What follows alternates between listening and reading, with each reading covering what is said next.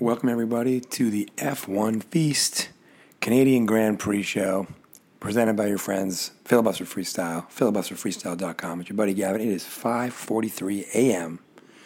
on Tuesday, June 20th, 2023. I believe the longest day of the year. This will be the final Filibuster Freestyle edition from our South Boston studios. It is moving week. Go into that in a minute relative to our ability to have an F1 feast prior to this show. But first, the theme song, Filibuster Freestyle, coming your way, and we'll see you on the other side. Filibuster, filibuster freestyle. Filibuster, filibuster. Watch out for the filibuster. Filibuster, Freestyle. Filibuster freestyle. It's the filibuster freestyle. Filibuster, filibuster freestyle. All right, so the theme songs in the books, we are moving um, the pod, the family, etc. We're not moving far.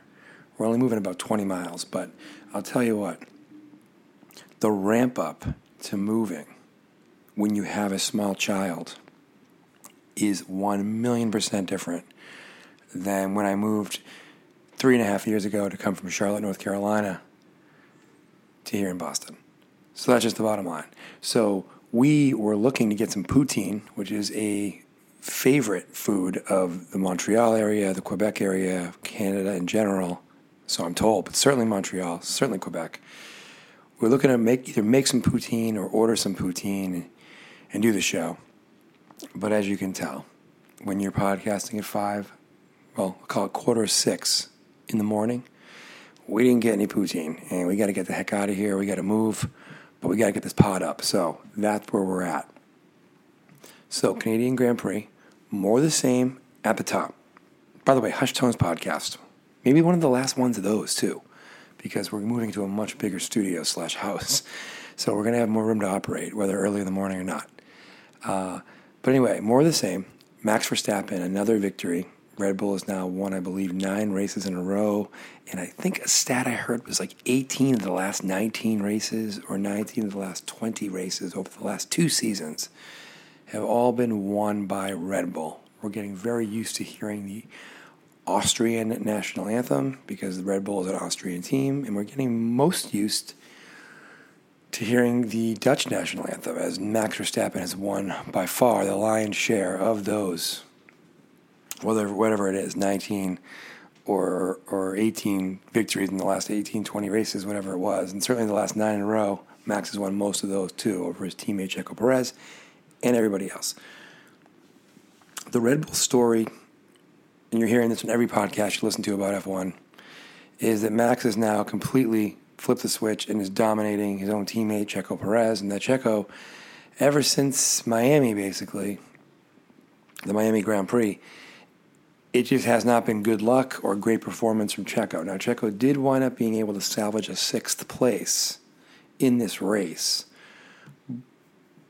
But if you look at the standings from this race, the results from this race, I mean,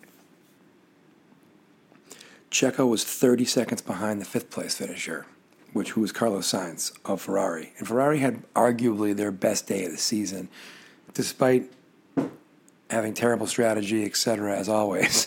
But they came in fourth and fifth. Charles Leclerc fourth, Carlos Sainz fifth and for both of them to finish in front of a Red Bull in the same race, Ferrari can't be feeling great, but they got to be feeling better about how things went in Canada because they have a huge fan base in Canada.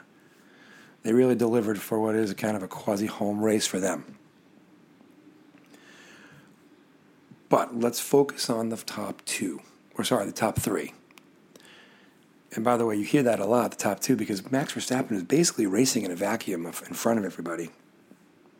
But the two I was referring to are former two time world champion Fernando Alonso and former seven time, some would say eight, world champion Lewis Hamilton. First of all, both of them were pushing Max throughout the race in a way that a Red Bull had not been pushed before, and whether or not I don't think we had the Red Bull at full throttle the whole race, but less than a 10 second win for Max over Fernando Alonso. And Alonso backed off towards the end to make sure that he had enough to beat Lewis, and Lewis backed off at the end to make sure that he, you know, had enough to beat Charles Leclerc. But for Fernando to come in second, for Lewis to come in third, really good stuff for Aston Martin, really good stuff for Mercedes, really good stuff for both Fernando and Lewis. At the beginning of the race, we saw an unbelievable start from Lewis when he shifted from third up to second, where he was for the first 22 laps. Alonso finally gets Lewis with DRS around the 25th lap, 23rd lap, 22nd lap, whatever it was, in the 20s, I think 22. And he's able to hold on. Lewis is able to kind of cut into his lead towards the end, but at the end of the day, Alonso's a good enough driver, and he was doing a thing calling uh, lift and coast, where he really wasn't pushing the car at the ultimate speed. And the good news for Aston Martin, besides the fact that they brought some upgrades to this race to help match the upgrades that Mercedes brought to Monaco, which we saw very much in effect in Spain. But the Mercedes is not, so I'm told from several podcasts, from several pundits, it's not super suited for slow corners. It is suited for fast corners. And Montreal with a hairpin turn especially, is a slow corner track. So it seems like between Fernando being a great driver, like Lewis is, uh, the Aston Martin having a higher starting point at the beginning of the season than the Mercedes did under a different concept, Mercedes already having brought upgrades essentially to Spain, uh, call it Monaco if you want, and then here we are two weeks later, Aston Martin brings their first upgrade to the season. You got to be feeling good about Mercedes in that your upgrades, we were able to hang with Aston Martin. We're able to start faster than Aston Martin at the beginning of the race, and we're able to fend off the Ferraris throughout the race very easily. You've got to be feeling good about your pace. You have a top three pace for sure, and potentially on certain tracks like Spain last week, two weeks ago, you may even have top two pace. So I think it's going to be a battle Checo Perez may be able to get back together in the in his Red Bull and, and, actually remain in second place. We'll get into the standings before we go in terms of drivers' points.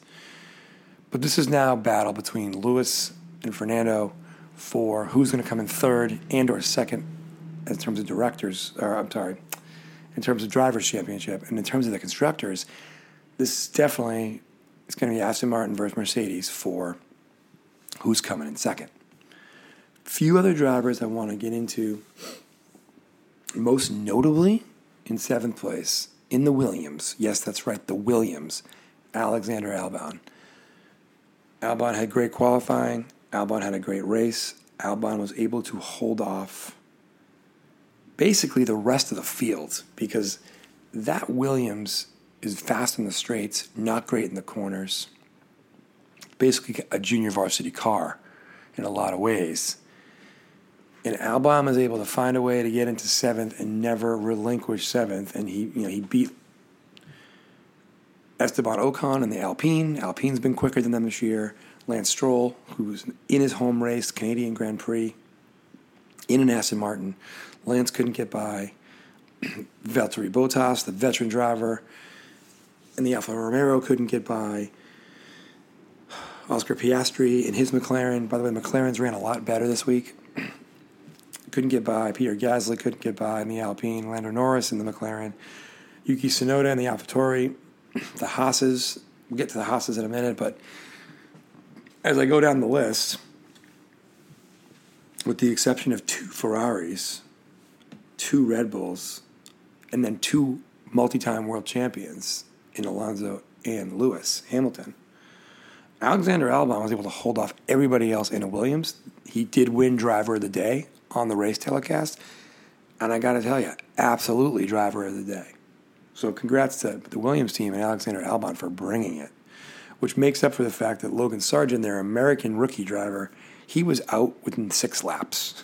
And if we want to talk about other folks who had a rough day, George Russell put the car in the wall early in the race, found a way to get back in the race, found a way to get back into the points, or at least in towards the top 10, and then the car conked out again. George Russell, one of two drivers to not finish the race. And, you know, George has had a tough run here relative to his first year at Mercedes and relative to the very beginning of the season at Mercedes, we'll see how George responds. And it's going to be key to see how George responds because George Russell versus Lance Stroll is just important to the Mercedes Aston Martin battle, as is Fernando Alonso versus Lewis. The number two driver, it's been ubiquitous that George is a better number two driver than Lance Stroll, and he is. But if he doesn't finish the race or he finishes out of the points and Lance finishes in the points, it allows Aston Martin to chip back in for that second place in the Constructors' Championship. All right, we talked Albon. You know, I got to give the McLaren team some credit. Now, Lando got a five second penalty, and Lando would have been in the top 10, probably, I think, ninth place. And unfortunately, he got a five second penalty. Everybody was held up in the DRS train behind Alexander Albon. So when Lando crossed, he was ninth place, but because of the penalty, he dropped to 13th. But the McLaren had pace today, so much so that rookie driver Oscar Piastri of McLaren coming in 11th you know, and again, would have been one spot below or so. But Piastri finished right behind Norris, but both, you know, they're clearly in that top 10 bubble today. McLaren's got to feel better about their overall performance this weekend, especially because, you know, they had a week in Spain where Lando qualified third and then came in like, I don't know, whatever it was, 18th place, ballpark the race pace wasn't there. And the last team I really want to talk about, speaking of race pace, it's got to be Haas. You know, the American Formula One team. You know, Nico Hulkenberg, what? He finished third, which is phenomenal, qualified third. He got a grid penalty as well. Um, so he started, I forget now, my bad, but he started in the single digits, and Hulkenberg ends up in 15th place. And his teammate Kevin Magnussen ends up in 17th place. The Haas's have been so much better in qualifying, and they just don't have the race pace. So, where does that leave us on a short and sweet F1 feast live from the South Boston studio one last time? Verstappen clearing away, rolling, eight races, eight podiums, six wins, 195 points in the season. He's 69 points ahead of his teammate, Checo Perez, who has four podiums, two wins this season. Fernando Alonso gets himself into third. He keeps himself into third place in the drivers' championship. He's at 117, so he's only nine points behind Perez, despite zero wins, but he has six podiums. Lewis in fourth, cracking the top four, cracking 100 points. Second straight podium, three on the year, 102 points. And then behind Lewis by what appears to be yeah, 30, 34 points is Carlos Sainz of Ferrari with 68 points, zero podiums, zero wins. Other podiums in here, uh, George Russell at 65 points, just behind Carlos Sainz, has a one third place podium or second place, whatever it was. Charles Leclerc has a podium, he's at 54. Then you get into Stroll at 37. Ocon actually 29 points, but one podium. Nobody else has a podium. And then really, in terms of the rookies, Piastri has five points in the year. The other two rookies have zero points. So Piastri having the best rookie campaign. And then you got to give Alexander Albon all the credit in the world. He picked up six points in this race. He picked up one point in a previous race, and Alexander Albon is sitting in 12th place in the Drivers' Championship in a Williams with seven points. Because all the points are really going up top. In the constructors, we know Red Bull's going to win this thing. They're up 321 to 167 over Mercedes. Mercedes nursing a tight 13 point lead, 167 154 over Aston Martin. Aston Martin 32 points ahead of Ferrari, who has 122. Alpine, a clear fifth place team, 44 points, almost 100 points behind Ferrari, who's in fourth. Uh, McLaren, a clear sixth place team with 17 points, well, well, well behind Alpine. And then everybody else is single digit loving. Alfa Romeo sometime, somehow in ninth, sorry, they have nine points. They're in seventh place with nine. Haas is in eighth with eight, eight points. Williams is in ninth with seven points. AlphaTauri, two points total. Few things there. Yuki Tsunoda has driven better than having only earned two points this season for AlphaTauri. He says in bad luck. Williams, again, really doing, they're going to take that. Albon's driving great. Haas, I mean, again, you get three teams between nine points, eight points, and seven points. Alfa Romeo, I think, is the worst qualifying car, but not the worst race pace car. Haas has the best qualifying car, the worst race pace car. And Williams, I think, has a car that on certain tracks, on certain days, in certain settings, with Alexander Albon behind it, can be better than both. So I think there's a puncher's chance for Williams to be an eighth place team, maybe even a seventh place team, but certainly an eighth place team. Because I don't know if Haas or Alfa Romeo is going to have a lot of luck the rest of the way. We'll see, especially Haas. Wish that wasn't the case, but I think it is. So there you go. We get no poutine. We're not on strike. We're not boycotting poutine. We're not boycotting Canada. We're not boycotting Quebec. In fact, Quebec and Montreal specifically in the summer an unbelievable place, like one of the best places on earth to be. Interesting story. I believe it was 2012. My cousin James was getting married later that summer, and we went up to Montreal uh, for the for the bachelor party.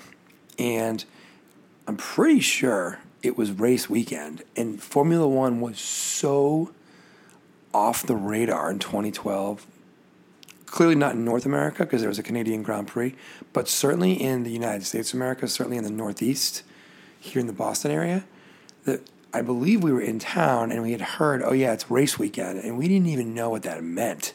And to think we were there basically for the F1 for the F1 calendar to align with that bachelor party and didn't even have a second thought about trying to go at a time when we probably could have easily walked in because it was pre Drive to Survive. Not that I'm that's a miss or an own goal or a regret because you can't regret something you didn't know was cool. But the fact that we could go to Montreal, plan this trip, and have zero idea that it was a race weekend, and then fast forward 11, 12 years later, 11 years later, when here we are sitting amidst boxes everywhere, and myself and Cindy Harrington are saying, man, we should have gone to Montreal this year. Now, obviously, we couldn't. because we're sitting in chaos and moving.